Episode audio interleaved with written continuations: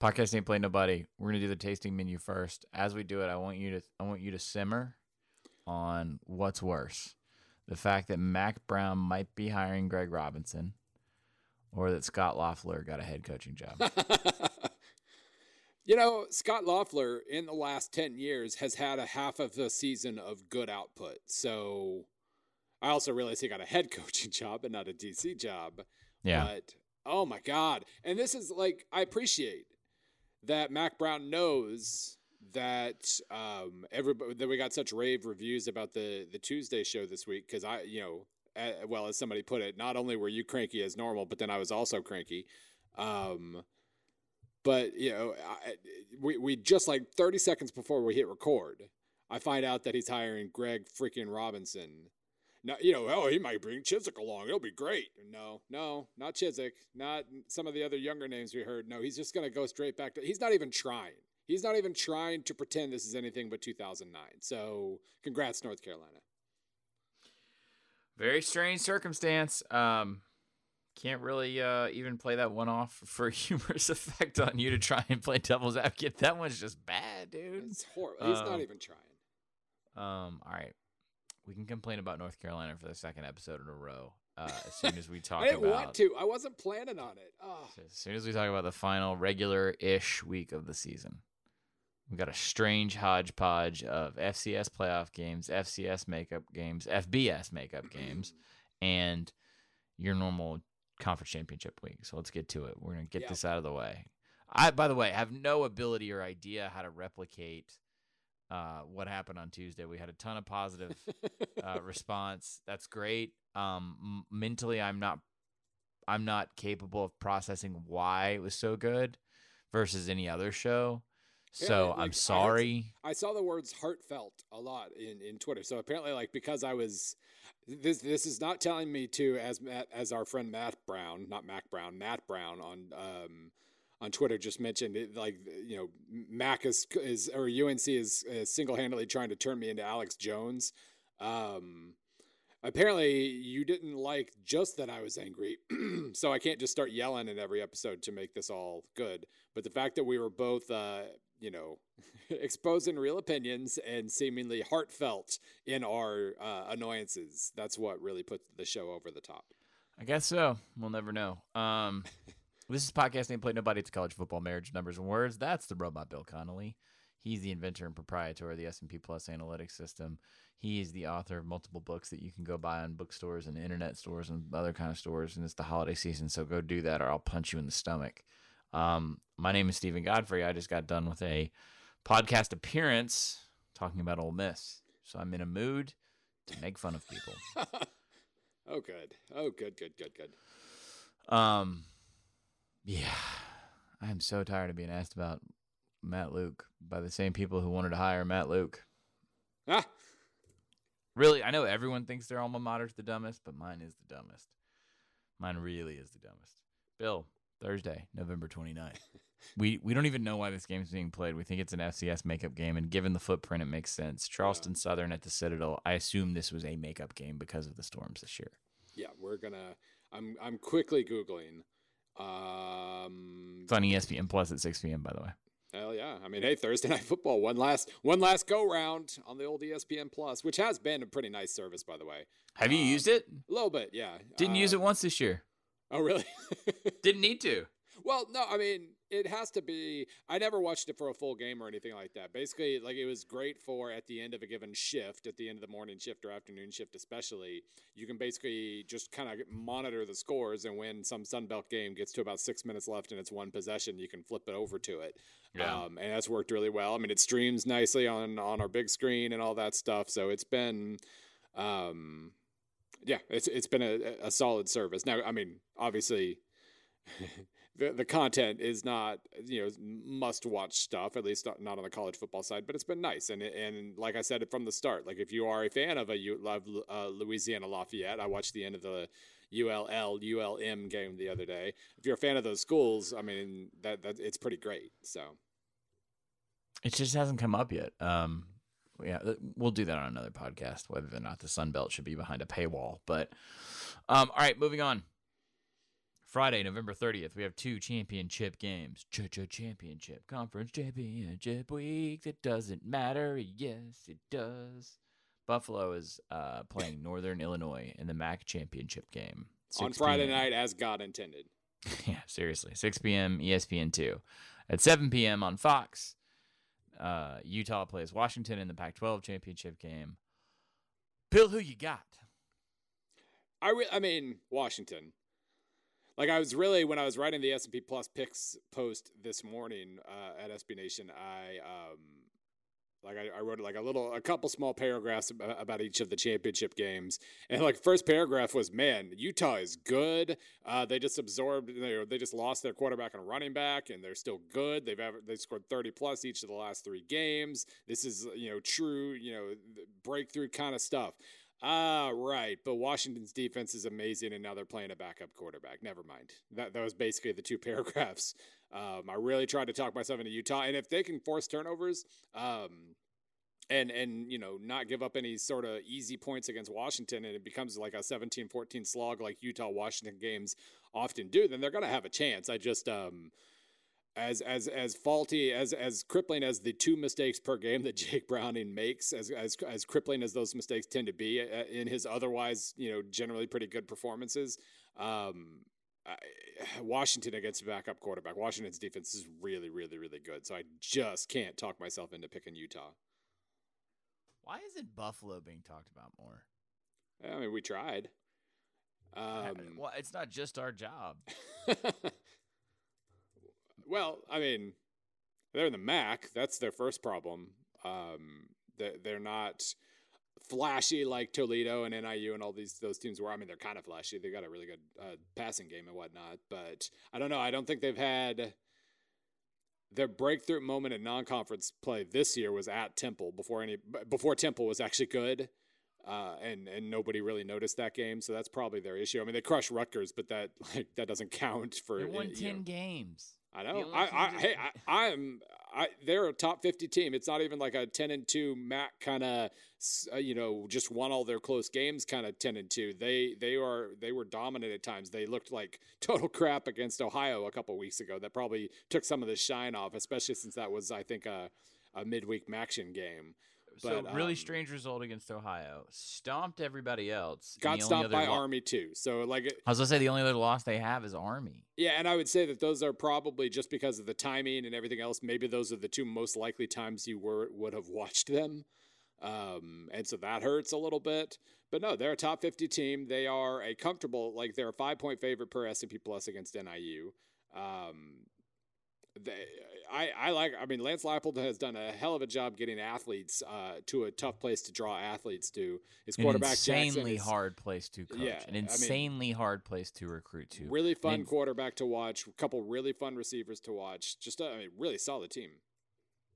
you know, we said this a couple years ago when uh when it was Turner Gill, but like anybody who does this like deserves to be on the short list for every other job in the country because like it's a combination of like bootstraps, coaching, player development and like miracle recruiting.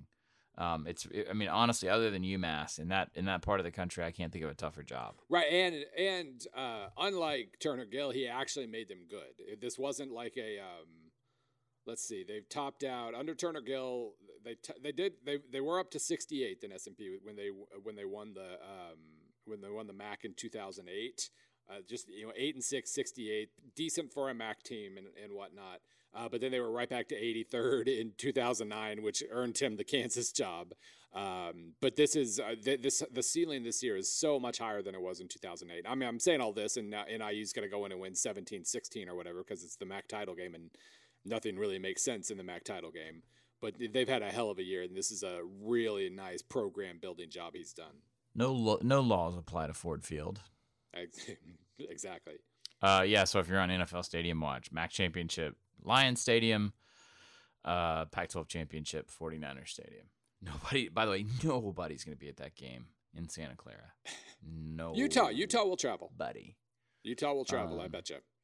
No, I'm. That's not a knock against the programs. It's a Friday night. It's in a hard to access, crappy, weird stadium place in in the far flung Silicon Valley suburbs. Like it's not a knock against Utah or Washington at all. Let me be clear. It's just like a, it's just a poorly chosen, poorly designed, poorly executed event. Speaking of, man, if you guys aren't checking it out, John Canzano at Oregon Live has had a four part series this week on Larry Scott, and my man does not know the meaning of restraint.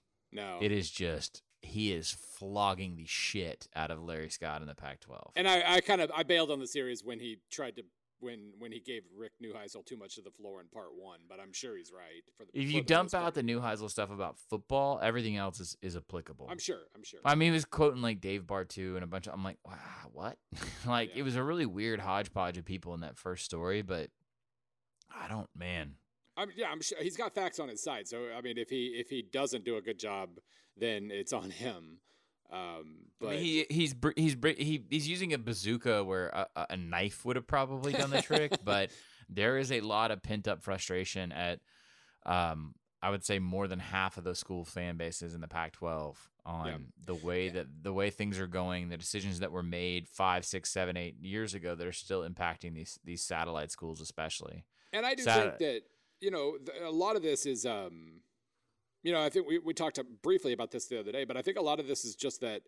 I mean, he can't he can't fight geography um, unless he gets Texas schools or Oklahoma or whatever. There's no uh, like super easy option to success. But I think he his pr- biggest problem that he's had, other than the fact that he's apparently you know lavish in everything he does, um, which I mean, to his in his defense, he did come from the WTA, and and you know, if you watched any sort of tennis tournament on TV, it's all you know expensive watches and uh, and all this stuff. That's the only people who who buy ads there. Hey, Will you please cancel your phone service?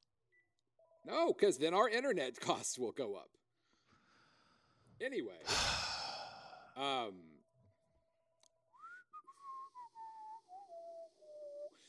One more. There it is.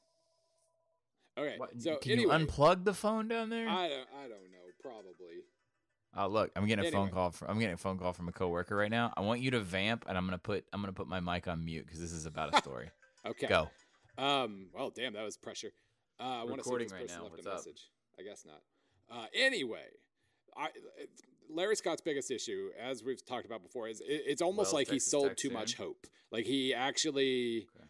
He made the Pac-12 or, or the people in, within the Pac-12 uh, think right, that they could the, become um, like the biggest PD. brand in I'll in you back. college sports. And they're still stuck way out west. They're still geography is still an issue for them in terms of the moves they can make. And so I think it was just an expectations game. Hey, and- hey. Oh, hey, Um, how, how yeah, about I'm that? working, Yeah, we're working on breaking a, a coaching thing right now that I can't mention because it may not happen. Um, however, I'm also going to simultaneously refute this whole geography thing. I don't think people are mad about the stuff they can't control. I think they're mad about the stuff he can control. Well, I think, ba- well, let me finish though. It starts with geography, and that's always going to be a problem. And he sold a really big vision. But there's absolutely no question that there were 38 missteps w- when it came to the Pac 12 network itself. Um, and again, if they had a stronger product, blah, blah, blah, blah, maybe it would have been easier. But they, however that came about, like the, they just screwed themselves. Um, I've talked before about how I hate the, the, the, the little regional networks within the conference network just from a I, I think that makes it extremely hard to sell to cable companies as a whole and i think i've sort of been proven right on that but just the, you know th- there's no question that you know however they went about you know fighting with directv and all these other missteps they made that cost them too but um no, I, I do think part of it was he set expectations higher than anybody could achieve as Pac-12 commissioner, and that was his first misstep. Okay, sorry, little uh, little multitasking there. Uh, I know it doesn't make for good audio, but these are how I can tell the stories. You know, weeks or months from now. Hey, speaking of stories, um, whoop, hang on, text. Sorry, Um, Jeez. we are gonna get- Do I need to? Do I need to call in our backup? who do you think's who do you think's working with me right yeah, now? that's true. I mean, this is this is the silly season, baby. Um, the uh, Georgia Tech story. You got a bunch of uh, hardcore PAPNers are like, tell the Georgia Tech story now. Tell the Georgia Tech story now. now. Uh, we'll, we'll talk about that in a second. By the way, I just I was laughing because you guys are you guys are eagle eared for sure. um, on on stuff that we will casually mention once and then throw away. The I did not expect that dude to retire, but we'll get to that in a second. We got to get through the tasting menu. It's not long. Yeah. It's not long. All right, let's move on to Saturday. We're just gonna blast through the whole day. You ready? Unless you want to split it up in half. Yeah, let's maybe? split it up. I split it up in S and P. It'll, allow us to talk about each game. All right. Um, I'm gonna figure out where to make the cut.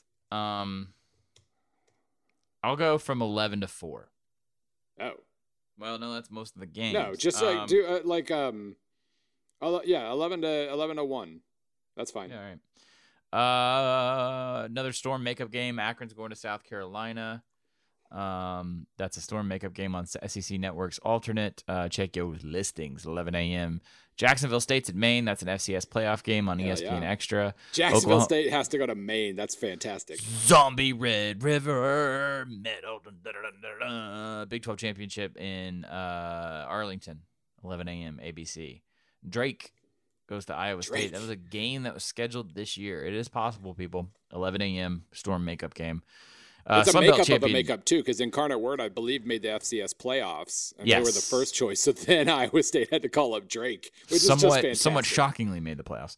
Um, Sun Belt Championship game app is playing ULL at 11 a.m. on ESPN, or maybe we should say Louisiana. I don't know who that pisses off anymore. James Madison is at Colgate. Of course, Mike Houston all up in them coaching rumors. Mhm. Uh, conference not- championship. It's uh, not rumors, is it, or was it a, was it finalized? He is not finalized. Okay, we'll- okay. We can get to that in a second. It's weird. Um, that's at 12 on ESPN Extra. At 12:30 is the uh, CUSA championship game, Middle Tennessee uh, versus UAB at 12:30 on CBS Sports Network. Wofford's at K State at 1 p.m. Um, that's not a that's not a FCS playoff game either. Yeah, yeah, Wofford at Kennesaw. Yeah, It- is. yeah, Kennesaw's like the number Nope, two I- seed or something. I was wrong. I was wrong. Uh, Duquesne is at South Dakota State at 2 p.m. on ESPN Extra. Montana State is at North Dakota State at 2 p.m. on ESPN Extra.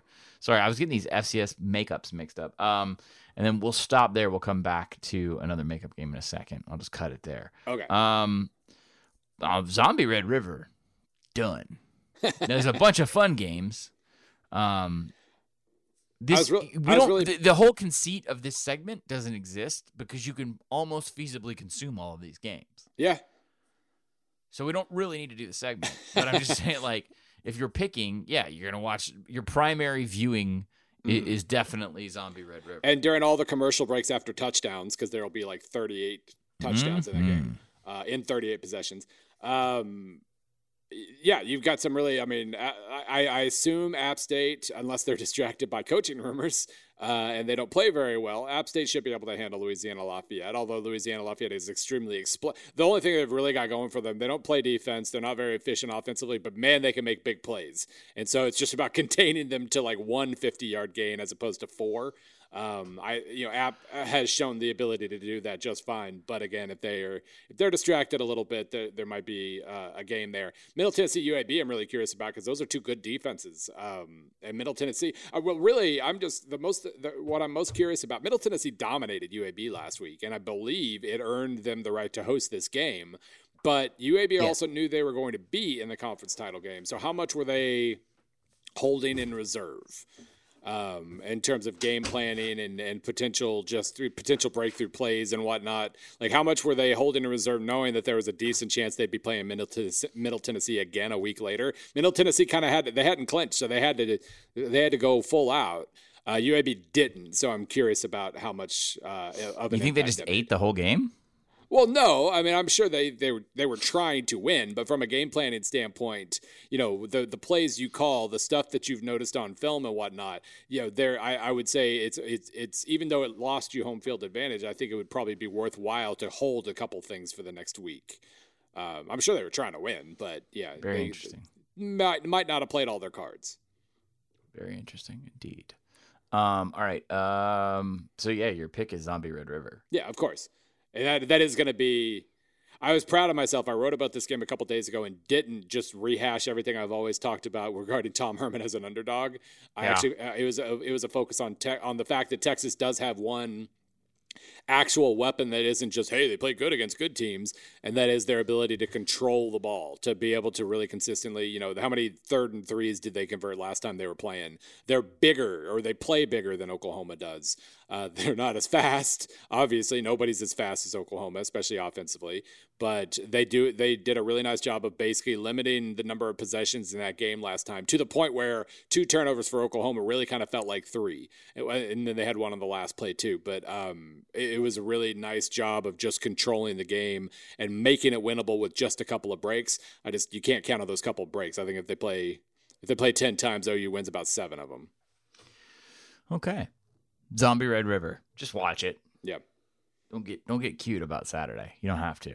Uh, let's go to the other half of this menu. Uh, Stanford is at Cal. That's the Wildfire makeup game uh, at 2 p.m. Central Time on Pac-12 Network, which sucks. I just realized I can't watch that. Um, the AAC championship game is Memphis at UCF. The game is a home away deal. They don't have neutral sites, so that's just in Orlando. 2:30 ABC. The SEC championship games at three on CBS. That's Bama in Georgia, of course, in Mercedes Benz. Um, hope someone plays some good football there because my NFL team isn't.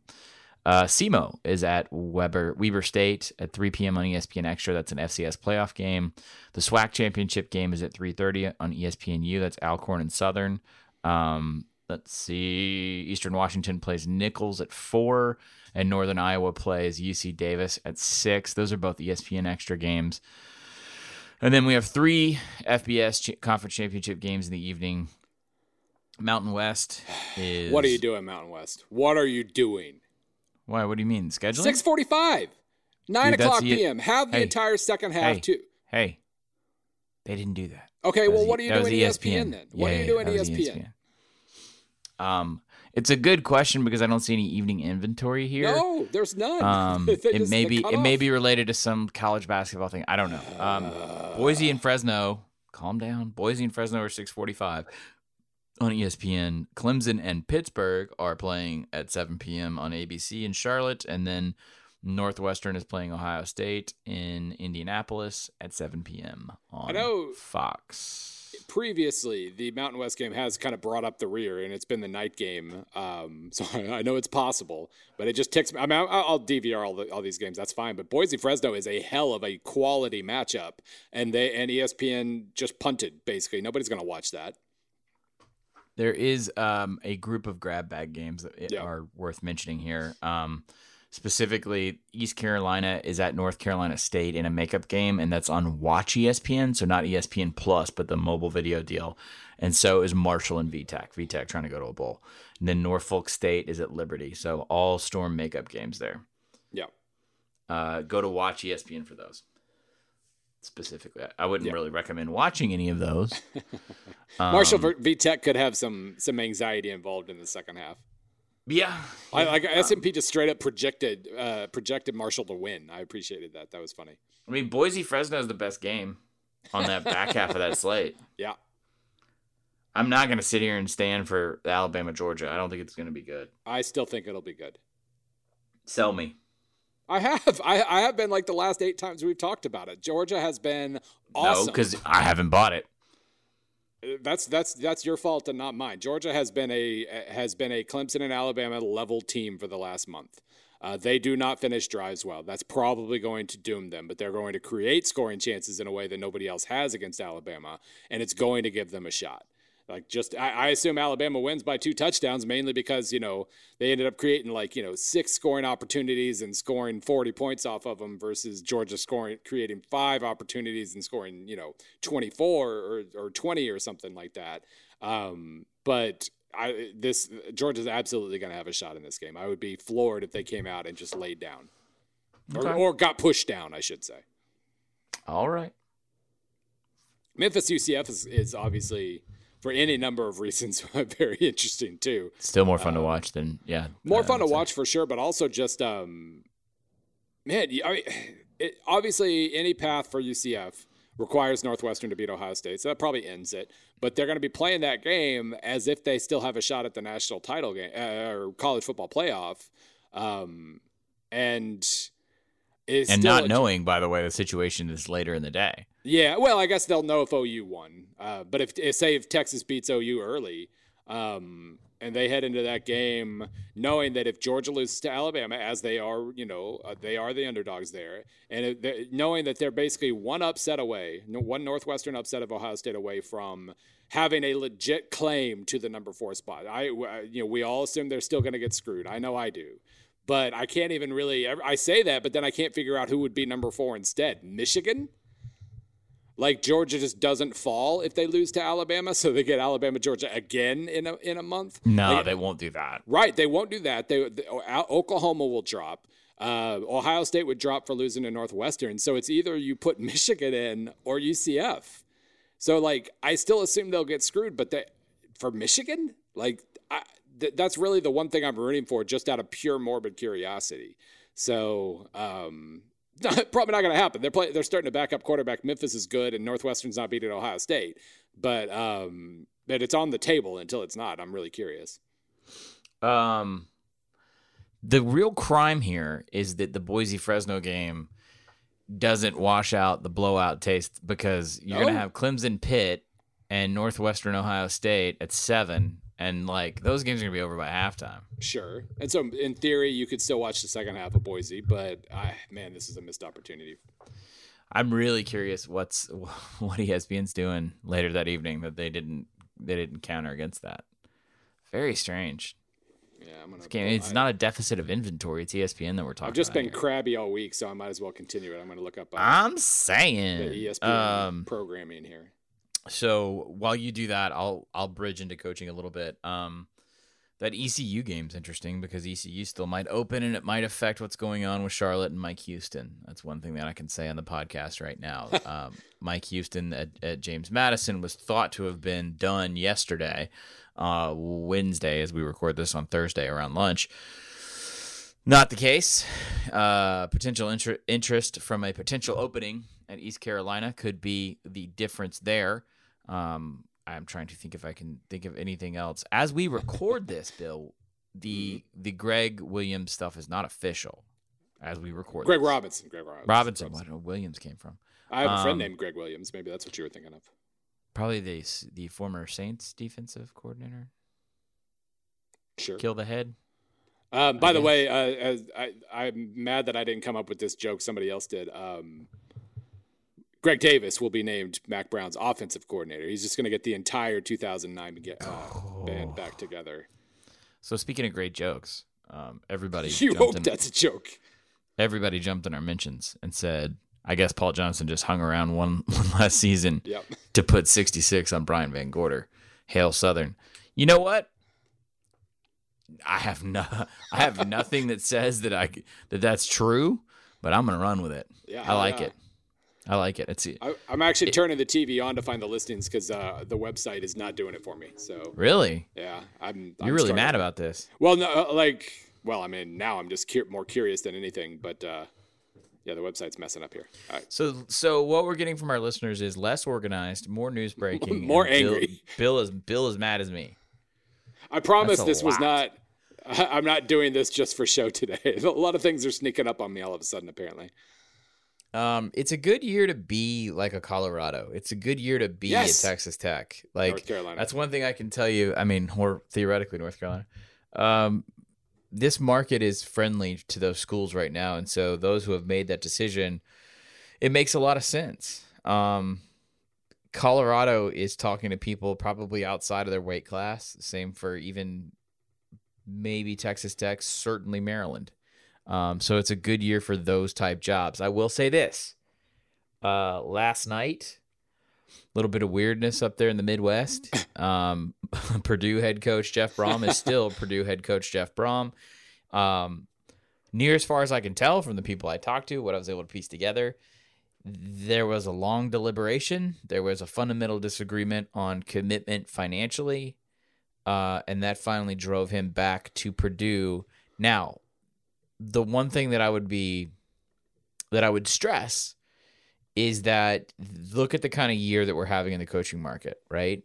Texas Tech, Colorado, maybe K State, North Carolina, Maryland, maybe ECU. Like this is not that this is not that massive major year.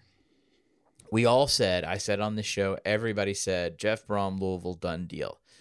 We didn't give Jeff Brohm credit, and one of the things that we often make the mistake of in the media is is equating alma maters and hometowns as you know givens or or f- favored nation status when when these coaches are looking at the market. It just doesn't work that way. Well, yeah, I would also add This though, that one, I kind of this I- one felt so inevitable, though. Yeah, I I would. Uh, I, I I assumed that Louisville would pony up more than Purdue too. I thought it was gonna. It was a combo that made it an absolute slam dunk, and that was absolutely not the case. I, I Sports think Center. we have the full picture. Sports Oh, Center is what they're showing at 10 p.m. on Saturday uh, on ESPN. Wait, so they have a 6:45 game and then a 10 p.m. Sports Center. Yep. Hmm. What's on ESPN two? Uh, a replay of some other football game that night. What? I just turned it off, but hold on. Keep talking. 6:45 is 5:45 Mountain. That's a weird kickoff time. Are they not? Are they only game. Mountain and not Pacific? I might have screwed that up in today's piece. I thought they were Pacific. Boise's Mountain. Okay. Uh, college football. Fi- no, uh, ESPN at 10 p.m. is showing two episodes of True South, followed by college football final. The hell is True South? Uh, isn't that the show with the host? I don't want to know. I don't want to know. I don't want to know. Maybe don't like all that much. Uh, Who? oh no, it's John T. Edge. Never mind. It's not. Um, yeah, that's right. It's the Wright Thompson John T. Edge show. Not. Yeah, I know Wright not- Thompson. I'm friends with him. Who do who do I not like? Uh, Marty. Oh God, that show is a bag of assholes. It is awful. And I didn't know the name of it because I've never watched it, but that's what I was thinking of for a second. No. True, Th- True South is John T. Edge is good, um, so I'm sure that's a very good show. I would prefer to watch uh, the entire Mountain West championship game at, in that time slot. Slot, but you know, Yeah, that show on SEC Network is like if on the Russian the the the networks that Russia owns, like the state networks. uh, I think it's RNRT. mhm. There's an American version, an English version, English language version, but it's like on the on the Russian television networks that are run by the state, which I think is all of them now. yeah, pretty much. It's as if they tried to do a lighthearted comedy, like on something that's that's being monitored and approved by like the supreme overlord commander, which is basically what how content on the SEC network works. As someone who's been blackballed from the SEC network, which by the way, I don't want to paint out a picture like, oh God, please get me on the SEC network. I could give a flip. Ooh, I Um, thought you were going to say some other word there for a second. I it, I just find it funny that they're like trying to do the lighthearted, funny rah rah stuff on the SEC Mhm. network. I'm like, what jokes can you make when you're in front of your like strict grandfather? Because that's basically how they run programming there. Very bizarre situation. Um, Anywho, it's not that. It's it's the the potentially good show that I haven't given a shot yet. okay, John T. Edge is a nice guy. Sure, a yeah, um, so I still don't understand why the Nope. Mountain West Championship game is not capping the evening because you know it's going to be good. It's going to be close. Should be. I mean, it would be a shock if it wasn't. The- I mean, they played a really fun title game last year. The you know the uh, the game earlier, like a month ago, was decided by the length of a chain or whatever. Yeah. Um, like it, this is a, a slam dunk and a good opportunity for the Mountain West, and they got screwed. Our new friends, the Mountain West, our our favorite conference, the Mountain West, um, our Yeti Cup delivering conference of choice. Mwah. I thank you. love you. Mountain West Bias, PAPN. Those of you who don't follow me on Twitter, I don't know why I read my damn Twitter handle out every week. If you don't follow me on Twitter, um, I got my pack. I got the package the same time you did. I just have everything sent to a PO box because uh, Mississippi State fans are crazy, and um, so I have a lot of stuff run through a PO box and swung by the PO box. Shout out to FAU by the way for sending me a. They had a Heisman push for their running back, um, and they sent a Hot Wheels. Which, Oh, really? Which went promptly to the four-year-old. By the way, I not a not a Heisman voter. We'll take your gifts though. Yeah, seriously. Houston sent me to Ed Oliver horse. I do not vote in the Heisman. Man, I got some Uh, catching up to do here. As we record, again, live, messy, and newsy, I would like to point out that there are several phantom Bill Snyder retirement tweets going out. So don't get got. Don't get got. Check check your I would I would say check your blue checks, but I'm not blue checked. Um check your uh Wait, you're not? I am not blue checked. I'm not blue checked. I don't think Spencer is blue checked. I don't know if I'm trying to think of the people on staff who are not blue checked. I don't think John Boyce is blue checked. East Carolina, by the way, this is this is real as we as we record this. They just fired Scotty Montgomery. Oh. so um, there's a lot going on right now. yeah, yeah, yeah. This is why it's very tough for me to do a, a, a podcast right now. So, um, what this means specifically is what I just told you guys. Um, there's heavy interest from ECU in James Madison's coach, Mike Houston, um, which has stalled out Charlotte. I'll be interested to see what Charlotte does from here because it is a coveted job. Mhm. The name I would not associate with Charlotte's being associated with Georgia Tech right now is Tony Elliott. Right. I don't think Elliott has any. I know that Elliott does not have interest in in the Charlotte job, but Charlotte is still being bandied about and could still be a whopper of a gig. Um, okay, And I'm I'm refusing to acknowledge the Whisenhunt rumors with the Georgia Tech job. As Jason Okay. as Jason Kirk pointed out, he's their uh, Jeff Fisher, where every single time the the USC job is rumored to come open, uh, somebody source sources say that Jeff Fisher could be considered for the position. Um, and Jack Del Rio, of course. Uh, Wiz- Ken Whisenhunt is Georgia Tech's. I'm just going to continue. I'm going to say that as a mantra right up until the point they hire somebody else because I don't want to believe that Georgia Tech could hire Ken Whisenhunt, but we'll see.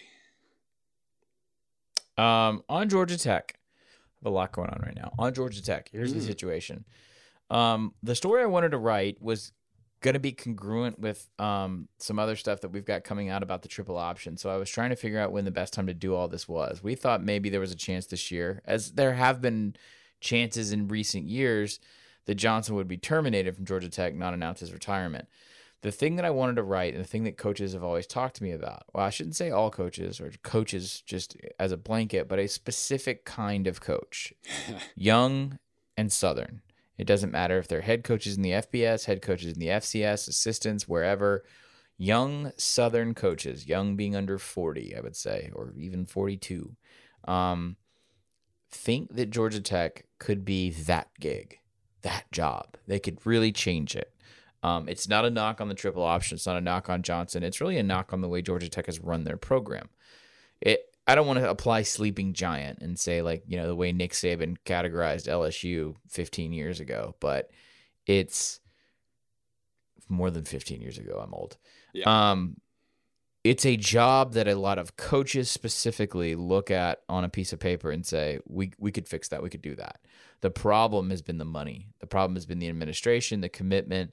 Obviously, eligibility is a little tougher at Georgia. It's not like a impossible Stanford situation, Northwestern, whatever. Like, it's not um, like as easy to qualify as like the Mississippi schools, but it's somewhere uh, you know more more close to the nerd schools in terms of difficulty getting guys eligible. Um, if they do not make okay, all joking about Mack aside and Les and everything else, if they get reductive, if they play this easy and safe, and they get someone like Ken Whisenhunt, this will obliterate Georgia Tech. I think that's the of the point where I just become an NFL writer.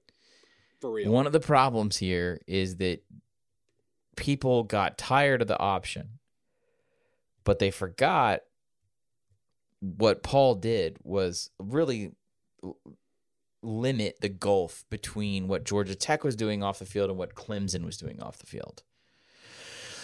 In terms of commitment, alumni, finances, fundraising, da da da da da da da da. The triple allowed for them to compensate for the inefficiencies program and school wide.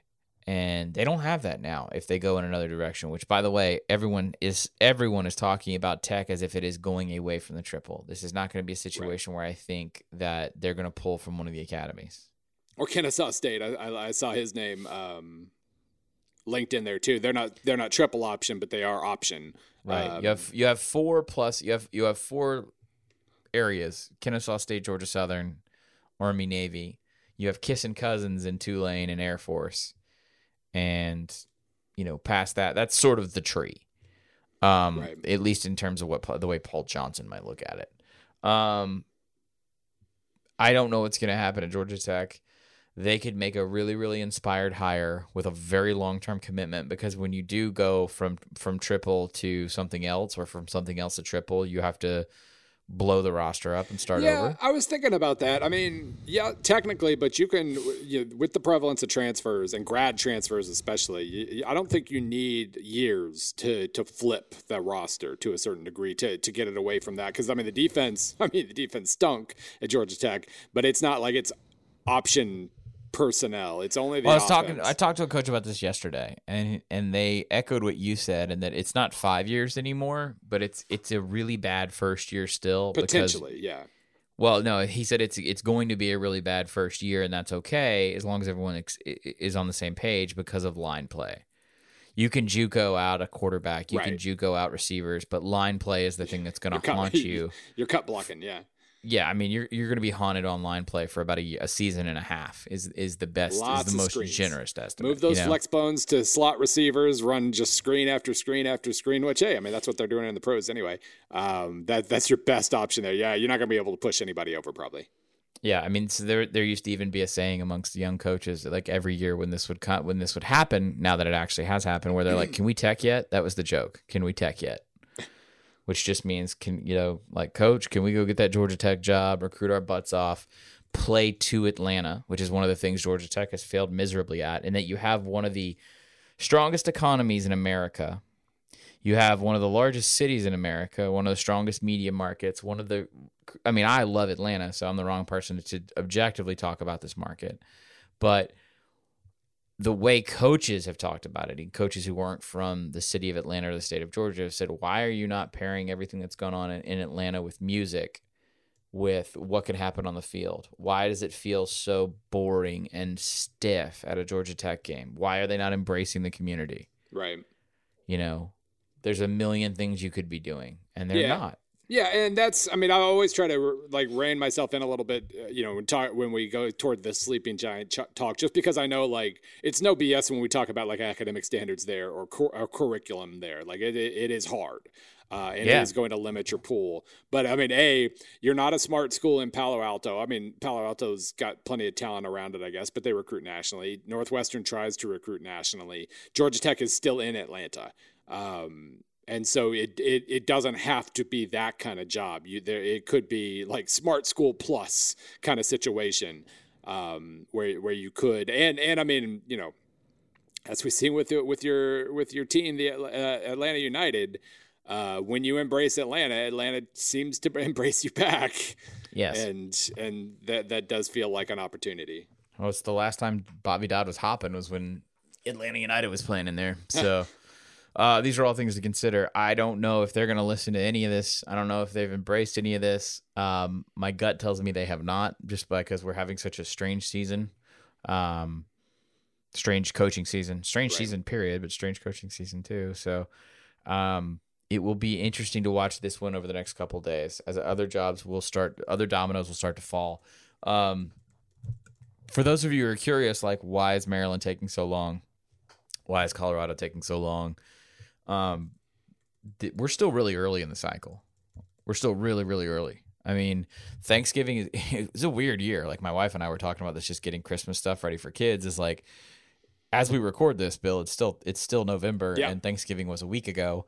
Um, it's not even conference championship weekend yet, and as everyone knows, there are a lot of really good coordinators and assistants that Right. are going to be interviewed for jobs, and so The, Those- the weather here has been straight out of mid February, which has confused me even further. But yeah, it's been a strange it's a strange november it's a strange december too but like if your team is in desperate need of a of a position coach or coordinator just wait like that stuff usually keep in mind too as like i can feel bud elliott running to jump in like there's a lot of recruiting left to, to be done Right. and we've seen a kind of bifurcation of the assistant coaching market between those two recruiting cycles now right. of early commits and then the actual signing day in February, however they whatever the phraseology is on that now. Um, it's a. I mean, you'll uh, you'll see uh, significant assistant movement through February, and it's not even December yet. So slow your roll. You'll be okay. Yes. Yes. You gonna do some questions? Sure.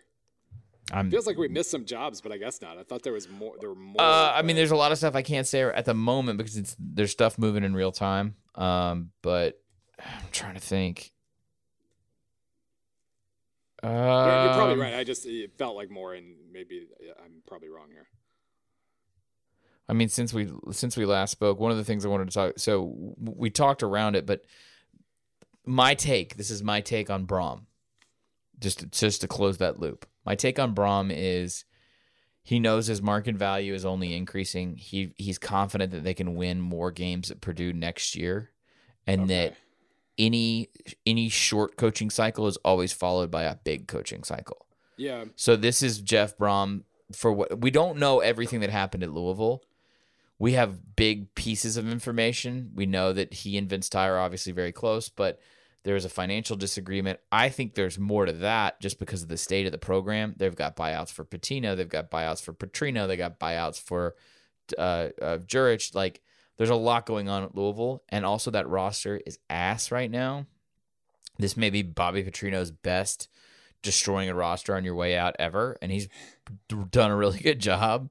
Um, the irony there is the one roster he didn't destroy on his way out was the one year he spent at Western Kentucky because it was Willie Taggart's players, and then Jeff Brohm came in behind him. right. So I think Brohm is going to sit pretty at at uh, Purdue, and I think that in 2019 you're going to hear his name all over again for a much bigger job. Auburn. Sorry. Oh, hey. Yeah, that's true. That's true. Um, no, I. It is still. He's he's good for next year's coaching carousel for sure. And by, I mean, by the way, Purdue ponied the hell up. So I mean, it, it at this point, Dude, shout out, shout out for Purdue for not not giving in to the inevitable. Yeah. Um, so I mean, back. just because of that, like he's he's basically uh, situating himself to where like uh, yeah, it would have to be an Auburn or like a freaking Ohio State or something uh, to for, to be able to afford him. But he also, I mean, the contract kind of helps him out a lot here. But if if the goal really is to move up to a bigger job, like your stock, there's always going to be a risk, assuming your stock's only going to grow at Purdue.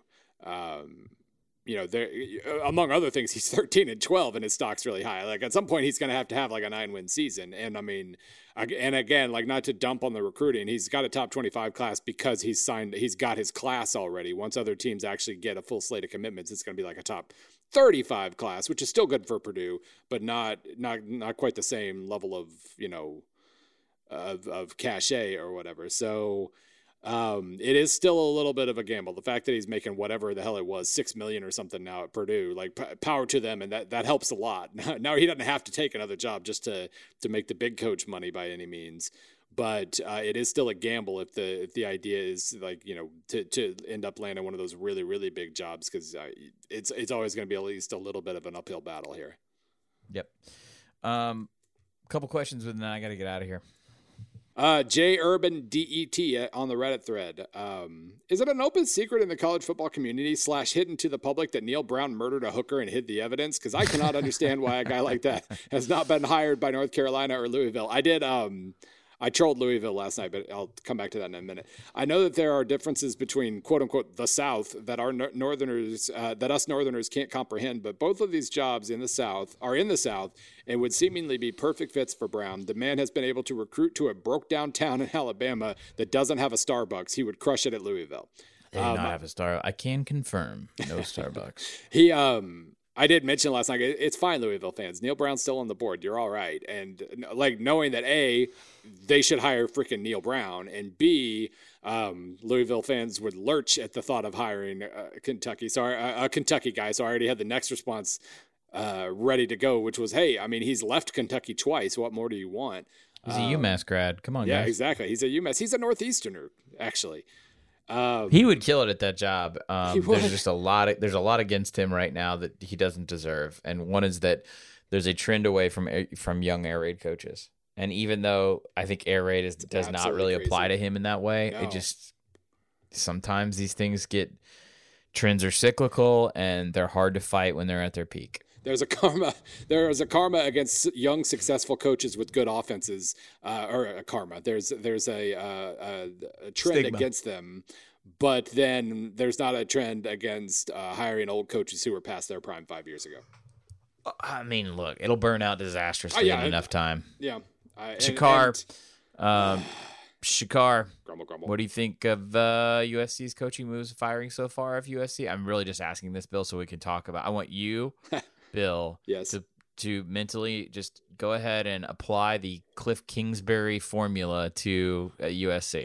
He says if USC Angels. if USC lands Cliff Kingsbury, what do you uh, do you think that will solve a lot of USC's woes from this Yes. year? Any good names to fill in for their vacant coaching spots? Um, not yet on the vacant coaching spots. I know that um, I didn't think he would out and out fire as many people. I thought they'd kind of do more of like a hey, encourage you to look situation, Right, exactly. push That's some guys. No, they, they did not waste time at all. Um, Yeah.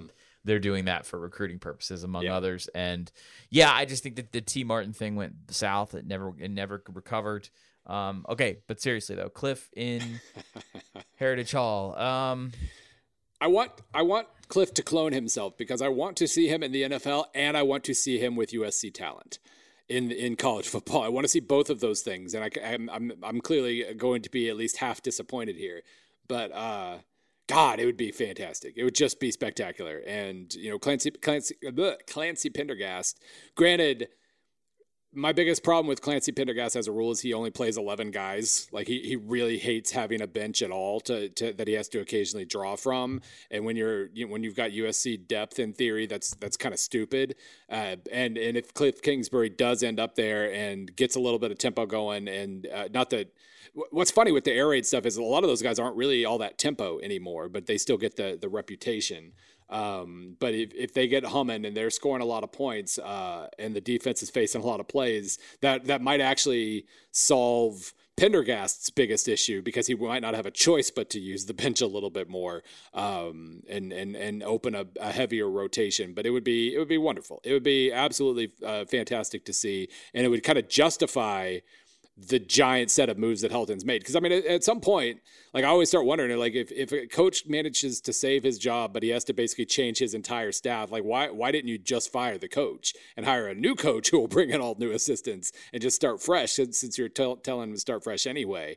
Um, but that would certainly, if there's a big play in mind and he can actually pull it off, which I'm assuming if NFL teams call, or well, depending on which NFL teams, but I, I assume the NFL will win out there. But if you can pull that off, hell yes, let's do it. okay, you got Bill interested. Um, and, I like not it. just because Cliff is under 65 years old. I promise I, I'm not anti old. I am curious though, again, because we keep hearing about his connections with the NFL. If he's just going to jump on this opening right now and not Mm. see what shakes out with the league and then over the next month, Mhm. um, I have a hard time believing that. Right. It kind of sounds like he has to jump now if he's going to jump to USC. And yeah, the NFL hasn't all shaken out yet. Uh, I can answer this one fast. Uh, Vince Tag, how worried should I be about BC? There were a lot of Addazio rumors on Black Sunday, but besides Loeffler leaving, we haven't heard anything. Is this a lame duck situation? Can they not raise the buyout slash find a replacement? Stay tuned. I, uh, by the way, mea culpa. I was giving you massive hell about a month ago because uh, you were trying to push Steve Addazio out of a job, and they were actually quite good. Uh, they stopped being quite good the moment I gave you hell about them being good. They fell in, in three weeks. They fell from 38th in S&P Plus to 70th. Uh, so they're not good anymore. so m- mea culpa on that one. Stay tuned. I mean, this is a great. This has been a great year uh, for BC to be looking for It's a great year. This is just a lot of mid level. uh, since, since one of their conference rivals just punted, that that gives them even more of a chance. uh, again, yeah, Tyler Green. He was the most recent one to make the joke. Do you think Paul Johnson coached just to put 66 on BVG? I hope I hope. that just that that enhances everything I love about Paul Johnson. If that was, really was uh, was the case. Uh, here's one I'll address because this one pops up almost every year. Uh, during the offseason, y'all briefly discussed Malzahn taking the Georgia Tech job if when Paul Johnson retired. Given the past season and the recent developments, is that still a possibility? I don't think so. Yeah. At Dub Richie, but that is a persistent rumor in the Auburn fan base. Um, it makes a lot of sense, um, but I just again we talked about this earlier in the week. Like it's it's a buyout for a reason. Uh, this this new culture of setting a buyout and getting an extension off of a decent season, and then the buyout becomes monstrous. Monstrous. You lose two. You lose two extra games the following year, and everybody's mad. They have to pay you ten million or thirty million or whatever. That's not your fault. Your agent did a good job. So I, I just I don't understand this idea where they're going to come in and pressure you and say, "We need you to change your buyout." No, dumbass, don't don't agree to it in the first place. Yeah, yeah, that really that's. I mean, I, I like it when people bet on themselves.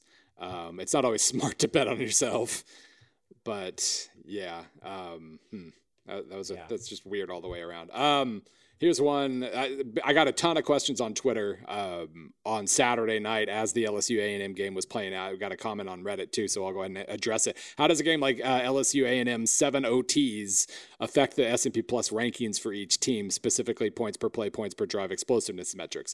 Uh, points per play is not a thing, so it doesn't uh, impact that at all. Uh, points per drive isn't a thing in S&P Plus. I know I include some of that stuff on those uh, advanced box scores. It's just because I have the data and I'm sharing it. It doesn't go into S&P Plus. Um, basically, well, it really doesn't affect S&P Plus all that much. It's not designed to because S&P is a rates thing, and so like success rate. Um, just because you played a lot more plays doesn't automatically mean your success rate was better or worse. So like LSU's for that game was 47% and Texas A&M's was 43. Uh, yeah. I, I, believe that's relatively close to season averages there. But basically, here's here's the last thing I'll say on it. Uh, from last week to this week in, in S&P Plus, um, LSU. Oh no, no, LSU's success rate was good in that game. Forty-seven percent is good for LSU. Sorry, I forgot. Um, but uh, so they're because of the success rate, primarily they went from 72nd to 53rd offensively, um, and then from 11th to 16th defensively. Uh, SMU went from 22nd offensively to 20th, and from 33rd off uh, defensively to 40th. So both defenses fell a hair. LSU's offense went up. Maybe there was some sort of cumulative cumulative effect there, um, but I, you know, if there was, I think it was mostly because they were both very good in terms of points per scoring opportunity. Uh, and that doesn't necessarily have to do with overtime. It just meant they they scored, they consistently scored in overtime. Therefore, they took advantage of their chances, and therefore their offenses uh, got the benefit from that, and the defenses got dinged a little bit. So really didn't have any dramatic impact on it, and it's not because S and P is not designed to just simply look at whoa 74 72 bad defense or anything like that. Bill, yo, gotta go. Man, under an hour. I feel like we've we've oh, we've no, raised the it? bar. Yeah, I, oh, we've sorry. raised the bar for our. our uh, no, it's actually, it doesn't matter because next week starts the the single huge episode podcasts again. This is true. Uh, so yeah, actually, we will leave you with that programming note. We will be back on Sunday night for the final S and P Plus uh, top twenty five Sunday night thingamajigger of the season, and then on Wednesday of next week, we will go back to the weekly format of a longer single week episode. We do have a bonus coming around Christmas yes. time. All right. So we'll see you guys on Sunday. Yep.